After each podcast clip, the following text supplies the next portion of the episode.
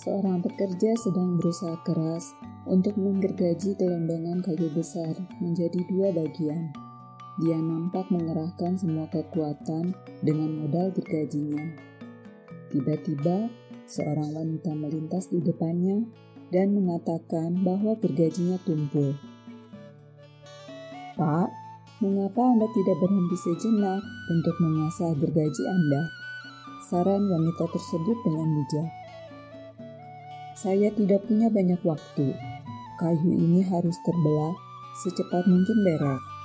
Jawab pekerja itu sambil mengusap bulu. Berapa banyak tugas dalam hidup ini yang dapat diselesaikan lebih cepat dan tidak terlalu menguras tenaga seandainya kita memulai dalam keadaan yang baik dalam kerangka pikir yang positif. Namun bagi kebanyakan orang, menyangka hal ini hanya akan menghabiskan waktu dan kemudian terus bekerja dan bekerja agar cepat selesai karena tekanan waktu dan deadline.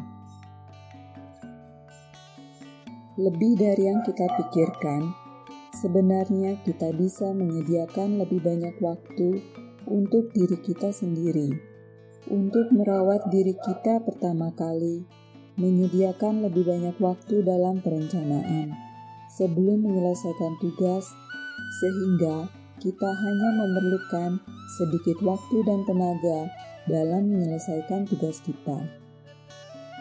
Semoga cerita inspirasi ini bisa membuat kita menjadi pribadi yang lebih baik lagi. Saya Vivin di Denpasar.